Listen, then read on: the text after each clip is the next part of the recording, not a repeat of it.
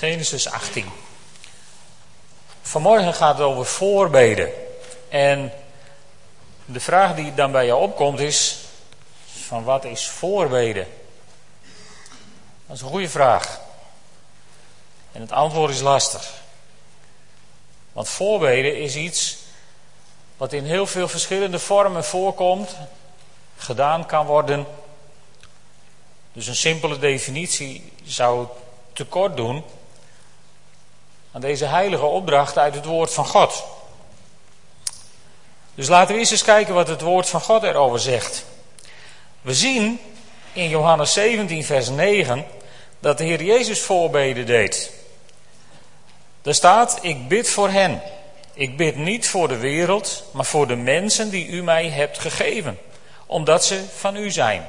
Dus Jezus bad voor zijn discipelen, voor de mensen die aan hem waren toevertrouwd. En hij zegt hier ook, ik bid niet voor de wereld. Dat is een stukje van, van de benadering van wat is voorbeden. Voorbeden is in ieder geval niet heel algemeen bidden voor de wereld. Maar specifiek. Dingen noemen, dingen bij de Heer brengen die op je hart zijn. Jezus, die, die zegt het hier. Hij doet het zijn discipelen voor.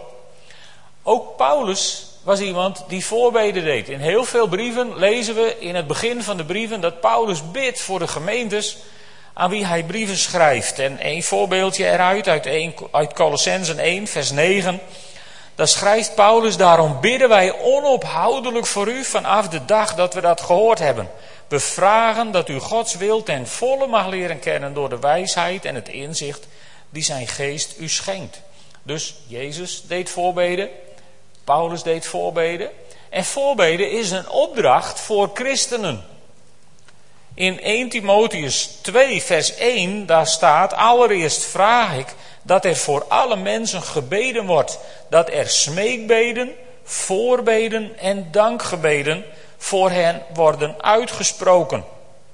Paulus die draagt het hier gewoon op. Aan Timotheus, ik wil dat er in de gemeentes gebeden wordt.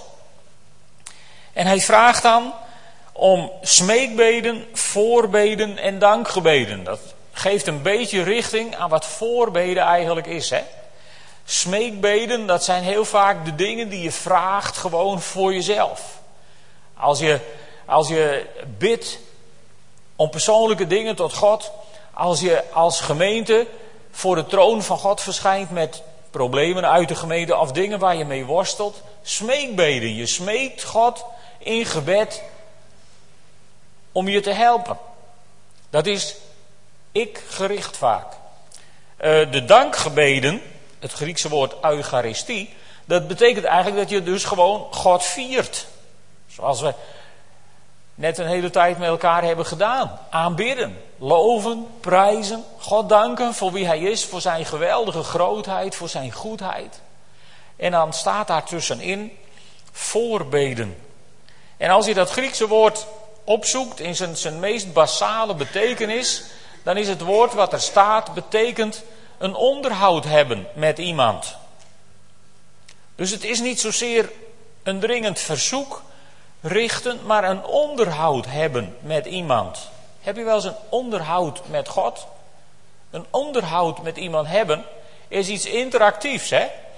Een onderhoud met iemand hebben is niet dat je een verhaal tegen iemand afsteekt en vervolgens maakt dat je wegkomt. Een onderhoud is een gesprek met iemand. Gaan we zo meteen nader naar kijken. En we zien in de Bijbel ook dat God voorbidders zoekt. In Ezekiel 22, vers 30, daar laat God door de profeet Ezekiel zeggen: Ik heb gezocht naar iemand die een muur om de stad kon bouwen die voor het land in de bres wilde springen, opdat het niet zou worden vernietigd. Maar zo iemand heb ik niet gevonden. Hier proef je iets van Gods diepe teleurstelling dat hij op dat moment geen voorbidder vond.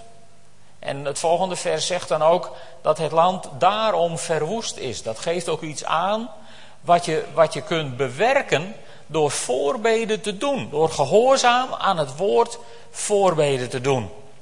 Nou, en dan staan er in de Bijbel een aantal voorbeelden van voorbeden.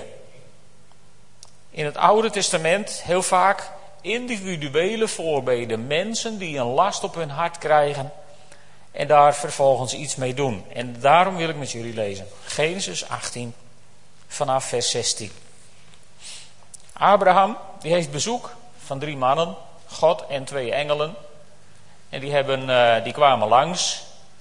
En uh, Abraham die heeft ze uitgenodigd van kom hier in de schaduw zitten. En die laat inmiddels brood bakken en het gemeste kalf slachten en klaarmaken neem ik aan. Dat geeft iets aan over de tijd hè, die Abraham nam met deze mensen. Tenminste, ik weet niet of je wel eens brood gebakken hebt, maar dat is niet in vijf minuten klaar. En afbakbroodjes hadden ze toen nog niet. Dus die mannen die moesten de tijd nemen om aan Abrahams gastvrijheid gehoor te geven. Dat deden ze ook. En dan staat er in vers 16, daar zijn we dan. Toen de mannen weer verder gingen, lieten ze hun blik op Sodom rusten. Abraham liep met hen mee om hun uitgeleide te doen. De Heer dacht: Waarom zou ik voor Abraham geheim houden wat ik van plan ben? Uit Abraham zal immers een groot en machtig volk voortkomen, en alle volken op aarde zullen wensen zo gezegend te worden als hij. Want ik heb hem uitgekozen. Hij moet zijn zonen en zijn verdere nakomelingen voorhouden de weg te volgen die ik wijs, door rechtvaardig en goed te handelen. Alleen dan zal ik verwezenlijken wat ik Abraham heb toegezegd. Daarom zei de Heer: Er zijn ernstige beschuldigingen geuit tegen Sodom en Gomorra. Hun zonden zijn ongehoord groot. Ik zal er naartoe gaan om te zien of de klachten die ik over hen heb gehoord gegrond zijn en zij verwoesting over zich hebben afgeroepen. Dat wil ik weten. Toen gingen de twee mannen weg naar Sodom terwijl Abraham bij de Heer bleef staan. Abraham ging dichter naar hem toe en vroeg: Wilt u dan behalve de schuldigen ook de onschuldigen het leven benemen? Misschien dat er in die stad vijftig onschuldigen zijn. Zou u die dan ook uit het leven wegrukken en niet de hele stad vergeving schenken omwille van die vijftig onschuldige inwoners? Zoiets kunt u toch niet doen? Hen samen met de schuldigen laten omkomen? Dan zouden schuldigen en onschuldigen over één kam worden geschoren. Dat kunt u toch niet doen? Hij die rechter is over de hele aarde moet toch rechtvaardig handelen? De Heer antwoordde: Als ik in Sodom vijftig onschuldigen aantref, zal ik omwille van hen die hele stad vergeving schenken. Hierop zei Abraham: Nu ik eenmaal zo vrij ben geweest om de Heer aan te spreken, hoewel ik niets dan stof ben, stel dat er aan die vijftig onschuldigen vijf ontbreken. Zou u dan toch om, vanwege die vijf de hele stad verwoesten? Nee, antwoordde hij, ik zal haar niet verwoesten als ik er 45 aantref. Opnieuw sprak Abraham hem aan, stel dat het er maar 40 zijn. Dan zal ik het niet doen omwille van die 40.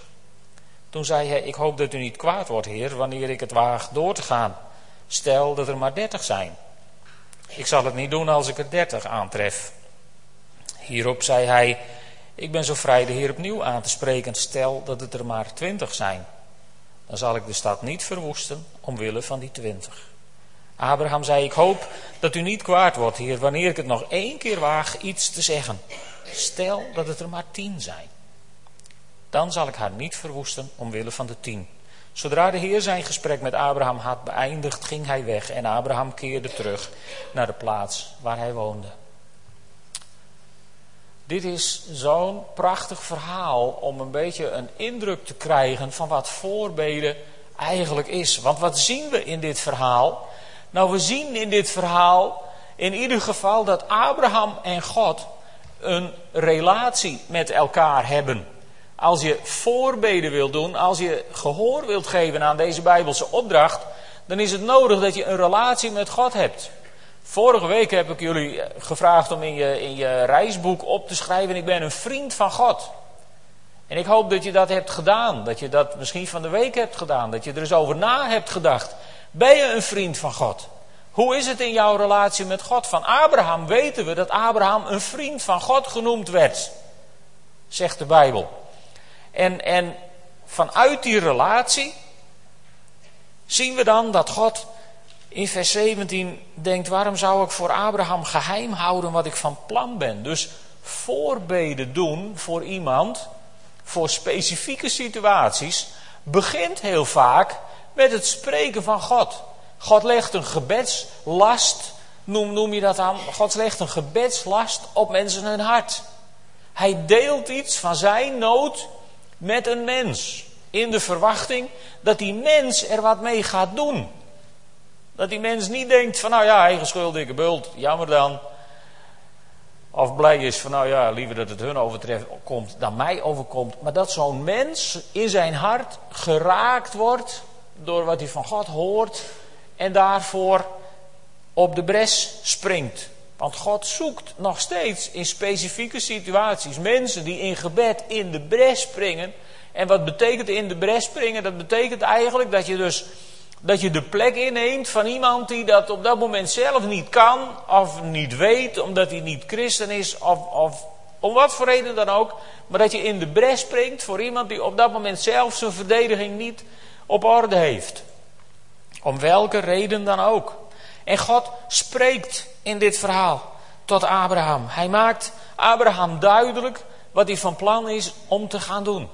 En het glijdt Abraham niet als lauw water over de rug. Het raakt Abraham in het diepst van zijn hart. En hij gaat voorbeden doen. Hij gaat een onderhoud aan met God. Een interactie die je in dit verhaal ziet. En, en Abraham is niet kinderachtig in zijn interactie. Elke keer als ik dit verhaal lees, dan denk ik dat God bij tien heeft gedacht: van nou wordt het tijd dat ik opstap, want hij gaat door tot nul. Dat was de, de houding van Abraham. Hij was niet bang om de hemel te bestormen en, en om God te vragen. Maar je moet eens kijken hoe mooi hij het doet. Want hier zitten zulke mooie principes in dit verhaal. In vers 23 staat: Abraham ging dichter naar hem toe. Dit is, dit is zo mooi. Als je, als je dus een gebedslast op je hart krijgt, dan, dan, dan wordt het tijd om dichter naar God toe te gaan. Om als het ware tegen hem aan te kruipen en, en dat onderhoud met hem aan te gaan. God zoeken. Gebed is natuurlijk ook God zoeken, maar, maar met alle respect, heel vaak is ons gebed toch het van enige afstand oplezen van een boodschappenlijstje. Van Heer, wilt u dit en wilt u dat en wilt u dat? En eigenlijk zou God heel simpel kunnen zeggen, ja dat wil ik. En er vervolgens niks mee doen. Dan heeft hij antwoord gegeven op wat wij vaak bidden.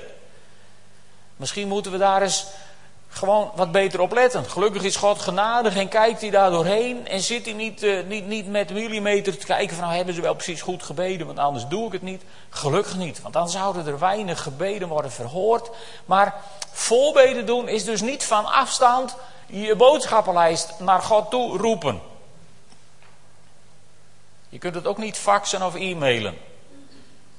Het is absoluut noodzakelijk dat je dichter naar God toe gaat. Dat je dat beeld van Abraham, dat je dat volgt. En hier, het staat hier zo mooi. Abraham ging dichter naar hem toe. Met andere woorden, hij, hij, ja, hij liep al naast hem. Ze waren al heel dicht bij elkaar. Maar hij kwam, ja, hij kwam zeg maar binnen, binnen in Gods territorium. Zoals hij dat, soms kan het zo bedreigend zijn. Hè? Als mensen heel dicht bij je komen om wat tegen je te zeggen, dan heb je de neiging om een stapje achteruit te doen. Hè? Want iedereen heeft zo'n soort veiligheidscirkel om zich heen. Van als mensen daar binnenkomen, dan wordt het bedreigend. Nou, Abraham die nam de vrijmoedigheid om in die veiligheidscirkel van God te stappen en heel dicht bij hem te komen. En dan gaat hij met God in gesprek, in onderhandeling, zou je hier bijna zeggen. Maar ik vind het mooie, Abraham die, die, die begint in ieder geval niet alleen voor zichzelf te bidden. Ik denk dat onze neiging had kunnen zijn dat wij hadden gedacht: O Heer, red mijn neefje Lot. Want die woont in Sodom. Nou, dat wist de Heer wel, dat hij in Sodom woonde. Dus die informatie hoef je hem niet te geven. En, en Abraham die gaat dus niet op de privétour van red mijn neefje Lot. Nee, hij gaat met God in onderhandeling om die hele stad. Ondanks de reputatie die die stad had. En dat loog er ongetwijfeld niet om in die tijd. Dus hij ging met God in de slag voor al die mensen die er woonden. Niet alleen maar voor zich, maar in het algemeen. En dan is het mooie wat je, wat je in meer voorbeelden ziet, we zullen straks nog een paar even bij langs gaan, is, is dat, dat Abraham eigenlijk gaat refereren aan de kwaliteiten, aan de eigenschappen van God. Want hij begint tegen God van dat kunt u niet maken. Een rechtvaardige rechter die onschuldigen te gronden richt vanwege de schuldigen. Hij spreekt God aan op Gods eigenschappen. En dat zie je wel vaker. Het is dus een stukje, als het ware, eerst uiten hoe groot je God vindt, hoe bijzonder je God vindt. En Abraham die begint hier te refereren aan de rechtvaardigheid van God. Die eigenschap, die, die, die haalt hij voor het voetlicht. Ja, zodat, zodat God daar ook niet meer omheen kan. Die rechtvaardigheid. En dan, uh, dan begint die onderhandeling. Telkens zegt hij, nu ik eenmaal zo vrij geweest ben. Of uh, ik hoop niet dat hij kwaad wordt, Heer, wanneer ik het waag om door te gaan. Weet je, voorbeden doen, voorbeden doen is ook een kwestie van, van soms van volharden, van doorzetten. Soms vraagt het een lange adem en je kunt je afvragen van waarom, maar dat weet ik niet. Ik heb geen idee waarom God niet acuut doet wat wij bestellen. Maar de ervaring is dat het in ieder geval zo niet werkt. De ervaring is dat het soms een hele lange adem vraagt. En waarom dat zo is? Ik geloof als we ons met dat waarom gaan bezighouden, gaan we bezig met de verkeerde dingen. Onze opdracht is niet om God te snappen. Onze opdracht is nooit in de Bijbel om God na te rekenen. Onze opdracht in de Bijbel is om voorbeden te doen. Gebeden, voorbeden en dankzeggingen. Dat is een opdracht die je in het woord van God vindt. Ondanks het feit dat je dat niet altijd snapt. Geloof me niet dat Ganna snapt waarom haar zoon zo ziek is en medisch gezien kansloos. Geloof me niet dat de familie Oosterhuis snapt waarom Jan zo ziek is en kansloos en waarom die dan van een week zijn heup ook nog moest breken. Natuurlijk snap je dat niet. En natuurlijk sta je dan af en toe voor God en roep je Heer waarom? Alleen als je in dat waarom blijft hangen, dan blijf je hangen. En dan ga je eronder door. Snappen jullie wat ik bedoel? Als je daar blijft hangen, ik heb zoveel mensen gezien die zijn blijven hangen in het waarom. Een collega van mij die is, is voorganger van de Baptistengemeente in Den Helder. Zijn jongen van 15, die komt bij de fysiotherapeut om een klein bultje. En die blijkt een hele gemene kanker in zijn arm te hebben. Eén op de zoveel miljoen mensen krijgt het. Waarom hij? Ja, waarom hij niet? En er is zoveel voor hem gebeden door zoveel collega-voorgangers in heel Nederland. En de chemokuren deden het zo goed en de tumor is zo ver geslonken. Maar net op de verkeerde plek is het restje blijven zitten, zodat het inoperabel is. En vanmorgen heeft hij voor het laatst meegespeeld als verwoed gitarist in de aanbidding in de gemeente en morgen wordt zijn arm geamputeerd. Waarom? Waarom? Weet jij het? Ik weet het niet. Maar onze opdracht is om voorbeden te doen voor, voor mensen waarvan je dat hoort. Om je ogen vol te laten lopen met tranen en je hart misschien wel te laten breken. Omdat de mensen die er vlak omheen staan en erin zitten zich dat op dit moment even niet kunnen veroorloven om bij de pakken neer te gaan zitten en hun hart te laten breken. Dat is voorbeden doen. In de bres gaan staan voor andere mensen. Hun pijn voelen in jouw hart. Hun tranen huilen met jouw ogen. En hun schreeuwen naar God overnemen. En de hemel bestormen en zeggen: Heer, ik waag het om bij u te komen. Heer, u bent onze geneesheer. En we snappen er niks van. Maar we blijven u, u zoeken en we blijven u bestormen. Om genezing, om troost, om kracht. Om whatever, wat u maar te bieden heeft. Heer, want bij u zijn we veilig. Bij u zijn we geborgen. Bij u zijn zij geborgen. En zo kun je niet alleen zelf, net als Abraham, dichter bij de Heer komen. Maar als voorbidder kun je ook andere mensen plaatsvervangen, dichter bij God brengen. Zodat ze in ieder geval in die troostende, liefdevolle, soms genezende aanwezigheid van God terechtkomen. Maar dan zul je je waaroms achter je moeten laten. Want als je die meebrengt naar God, zullen ze als een muur staan tussen jou en God. En zal het je niet helpen. En Abraham, die doet het onverschrokken. Hij onderhandelt en hij onderhandelt en hij onderhandelt. En God regeert. Voorbeden is interactie, is een onderhoud met God aangaan. Niet alleen maar roepen, Heer, wilt u dit, maar die interactie zoeken en verwachten. Met God je geest openen. En, en als je in zo'n interactie met God wilt, zijn er een aantal belangrijke dingen waar je rekening mee moet houden. Nico van Wiljouw die vond als eerste principe heel belangrijk: zorg ervoor dat je hart rein voor God is. Doordat je de Heilige Geest de tijd hebt gegeven om je te overtuigen van eventuele nog niet beleden zonden.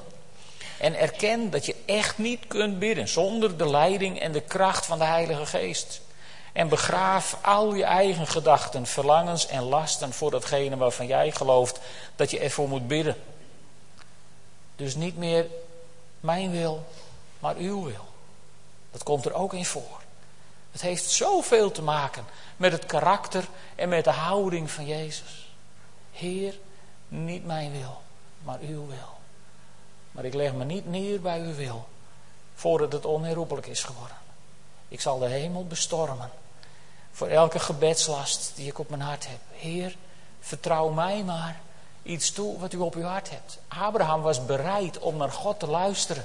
Toen God zei: Van waarom zou ik het voor Abraham geheim houden? Toen zag hij dat Abrahams hart open stond om van God een last te ontvangen, om daarvoor in de bres te springen. Abraham die doet het, God reageert. En we zien dan het principe dat tien rechtvaardigen een hele stad hadden kunnen redden. Dat is dan het volgende belangrijke gedachte bij voorbeden. Voorbeden heeft er niet mee te maken dat je als meerderheid iets bijzonders teweeg brengt. Voorbeden houdt in dat als je als, je als een minuscule minderheid trouw bent aan God en de hemel bestormt en met God in, in, in dat onderhoud stapt, dat je met een paar mensen voor een heel groot gebied bijzondere dingen kunt bewerken. Abraham die doet het. Tien mensen hadden Sodom en Gomorra kunnen redden. Alleen God vond ze niet. En ik denk dat Abraham de andere morgen ook op de heuvel heeft gestaan en de rookwolken van Sodom en Gomorra heeft gezien. En gehuild heeft. En gedacht heeft, Heer, waarom? Maar we lezen niet dat Abraham daarin blijft hangen. We lezen dat hij gewoon de draad van zijn leven oppakt en, en weer verder gaat. Hij heeft zijn ding gedaan. Hij heeft met God geworsteld. En hij accepteert het besluit van God. Voorbeden. Er is nog een prachtig voorbeeld van voorbeden. En dat vind je in Exodus 32. Mozes is bij God op de berg. En dan, uh, dan heeft het volk inmiddels een gouden kalf gemaakt. Ook een bekend verhaal. Hè? Mozes blijft lang weg en het gouden kalf wordt gemaakt. En dan in Exodus 32, vers 7, daar staat de Heer zei tegen Mozes: Ga terug naar beneden, want jouw volk dat je uit Egypte hebt geleid misdraagt zich. En nu, ze al, nu zijn ze al afgeweken van de weg die ik hun gewezen heb. De overeenkomst met het verhaal van Abraham is dat God nu ook Mozes bekend maakt wat hij ziet. God begint. Het initiatief van, van voorbeden begint bij God. God legt een last op je hart. En God legt hier een last op het hart van Mozes. Ik ga dat volk vernietigen en ik ga met jou opnieuw beginnen. En dan is de reactie van Mozes in vers 11. Mozes probeerde de Heere zijn God milder te stemmen. Wilt u dan uw toorn laten woeden tegen uw eigen volk, Heer, dat u met sterke hand en grote macht uit Egypte heeft bevrijd? Wilt u dat de Egyptenaren zeggen, hij heeft hen bevrijd om hen in het ongeluk te storten, om hen in het bergland te doden en van de aarde weg te varen? Wees niet langer toornig en zie er vanaf onheil over uw volk te brengen. Denk toch aan uw dienaren Abraham, Isaac en Israël, aan wie u onder ede beloofd hebt. Ik zal jullie zoveel nakomelingen geven als er sterren aan de hemel zijn. Ook Mozes refereert aan het karakter van God, net als Abraham.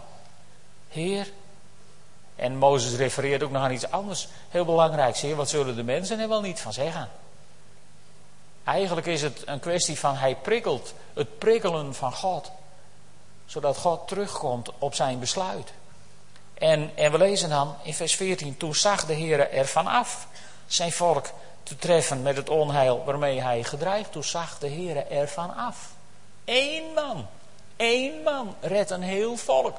Door voorbeden te doen, door in de bres te springen op het moment dat hij zag van nu gaat het helemaal verkeerd. Andere principes over voorbeden kun je leren, bijvoorbeeld uit Daniel. In Daniel 9, daar, eh, daar gaat Daniel een onderhoud aan met de Heer. Moet je kijken. Daniel 9, vers 3. Daar schrijft Daniel: Ik wende mij tot God de Heer en gaf me over aan gebed en smeekbeden, al vastend en rouwend. En dan gaat ook David, of eh, Daniel, die begint met, met een stuk lofprijs. Heer, grote en geduchte God die zijn belofte nakomt en trouw is aan wie hem liefhebben en doen wat hij gebiedt. Ook, ook Daniel refereert aan het karakter van God. Eerst het karakter van God. Eerst God ja, een veer op de hoed steken zouden wij doen. Hè? Als wij wat graag willen van mensen, beginnen we vaak ook vriendelijk. Met stroop kom je altijd nog verder dan met azijn. Dat weten wij ook. Alleen bij God hoef je geen stroop te smeren, want God is goed en genadig. Dus die vergelijking, geef ik maar gelijk toe, die gaat hartstikke mank. Maar ze doen het alle drie wel. Refereren aan het karakter van God. God prijzen om wie hij is. Je kinderen deden dat vroeger ook. Hè? Als ze plotseling bij je op school kwamen zitten en je ging vertellen hoe een geweldige vader je was, dan begon, begon je al te denken: wat kost dit? Of niet? Nee, misschien een beetje overdreven. Maar even, even scherp neergezet. Soms deden je kinderen dat. Soms doe je dat zelf misschien ook. Als je wat moet van iemand, dan, dan moet je toch eerst een beetje vriendelijk beginnen. En je moet eerst een beetje dichterbij komen. Zoals Abraham dat ook deed. En zoals Mozes dat deed. En zoals Daniel dat ook doet. Daniel die zet hier tijd apart voor God. Dus niet fysiek kwam Daniel dichter bij God, zoals de vorige twee. Maar Daniel die zoekt wel Gods aangezicht, Gods aanwezigheid met gebed en smeekbeden en vasten. Hij zoekt de aanwezigheid van God en dan begint hij eerst Gods karakter te prijzen. En dan doet Daniel iets, iets heel moois, vind ik, iets heel bijzonders. Want dan zegt hij in vers 5, wij hebben gezondigd en ons misdragen. Wij zijn slecht en opstandig geweest. Wij zijn van uw geboden en regels afgeweken. Wij. Als je het verhaal van Daniel leest, dan lees je van, van een paar onschuldige jongens aan het hof, jonge knaapjes nog, die door koning Nebukadnezar waren ontvoerd naar Babel. En die daar gewoon weigerden om heidens voedsel te eten en, en hoezo van Gods wet afgeweken? Ik je, je vindt weinig mensen in de Bijbel die zo fanatiek in, in, in slechte omstandigheden Gods wetten hielden als Daniel. En toch vereenzelvigt Daniel zich met de zonde van het volk waarvoor hij een gebedslast op zijn hart heeft gekregen. En hij gaat praten in de wijvorm. Hij springt in de bres voor het volk. Hij begint niet van ja, zij hebben dat wel allemaal gedaan en nee, Heren, wij, vergeef ons. Dus de hele, het hele gebed van Daniel gaat over wij en over ons. En dan gebeurt er wat.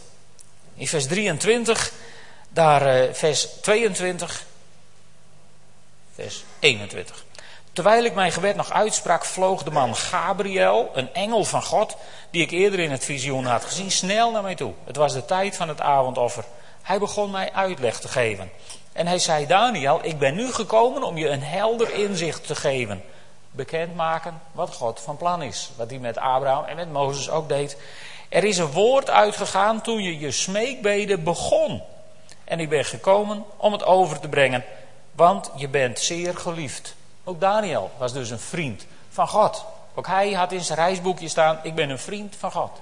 Je bent zeer geliefd. En Gabriel die komt hem zeggen, vanaf het moment dat je begon, is er een woord van God uitgegaan. Is er begonnen wat te veranderen in de situatie. En dan krijgt Daniel ook uitleg.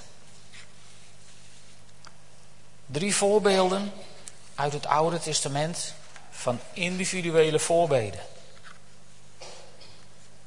In het Nieuwe Testament vinden we een heel mooi voorbeeld van collectieve voorbeden.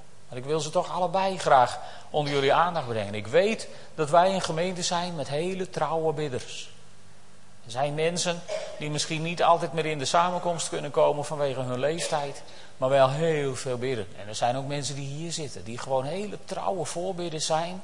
En dat is geweldig. Dat is een deel van de kracht van deze gemeente.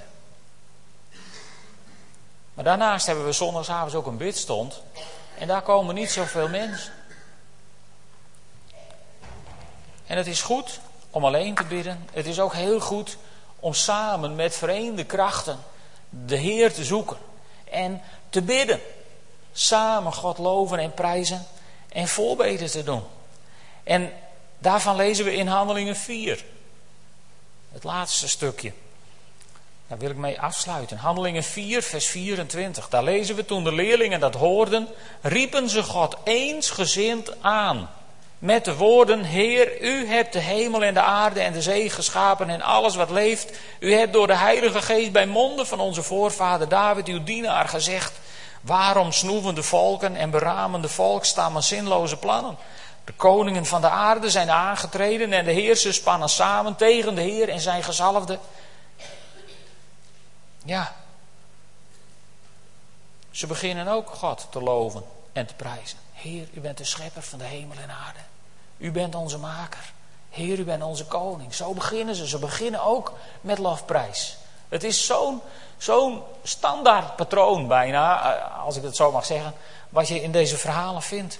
En dan, dan en dan zeggen ze in vers 27, want inderdaad, in deze stad hebben allen samengespannen tegen Jezus, uw heilige dienaar, die door u is gezalfd. Herodes, Pontius Pilatus, alle volken en ook de stammen van Israël, om datgene te doen waarvan u had bepaald en voorbestemd dat het moest gebeuren.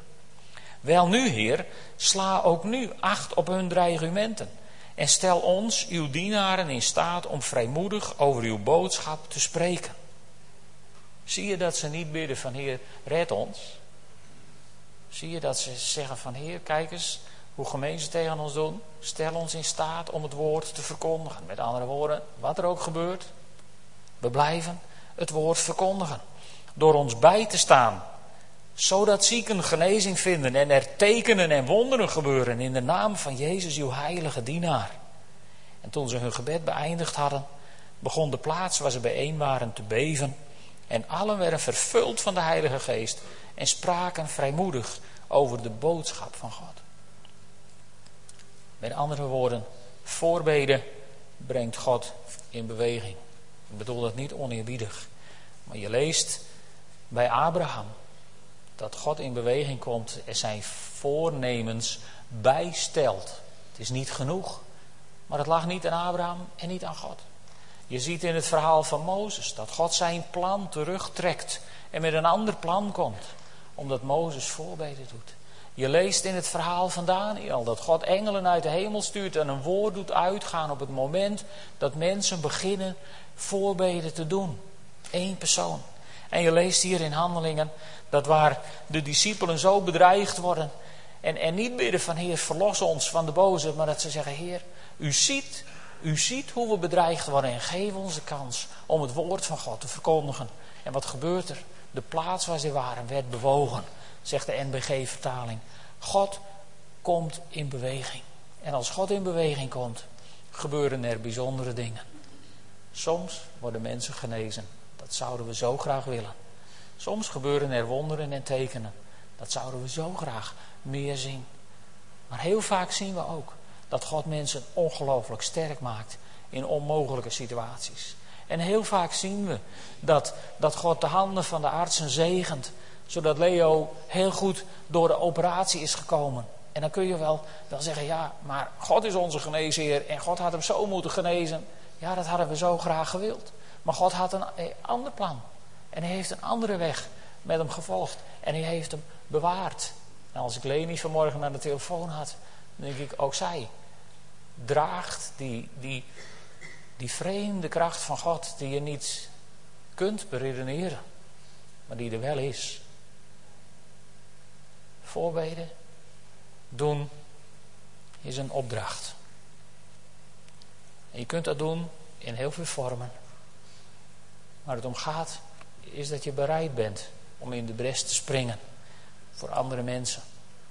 Die op sommige momenten gewoon even zwak zijn door de omstandigheden en het zelf even niet kunnen. Zullen we